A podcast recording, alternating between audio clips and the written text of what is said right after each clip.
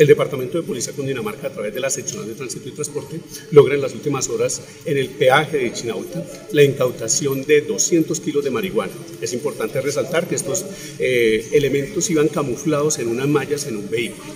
La actividad de requisa y control de nuestros uniformados logran la incautación de 341 paquetes prensados con un total de 200 kilos de marihuana y la incautación de una camioneta.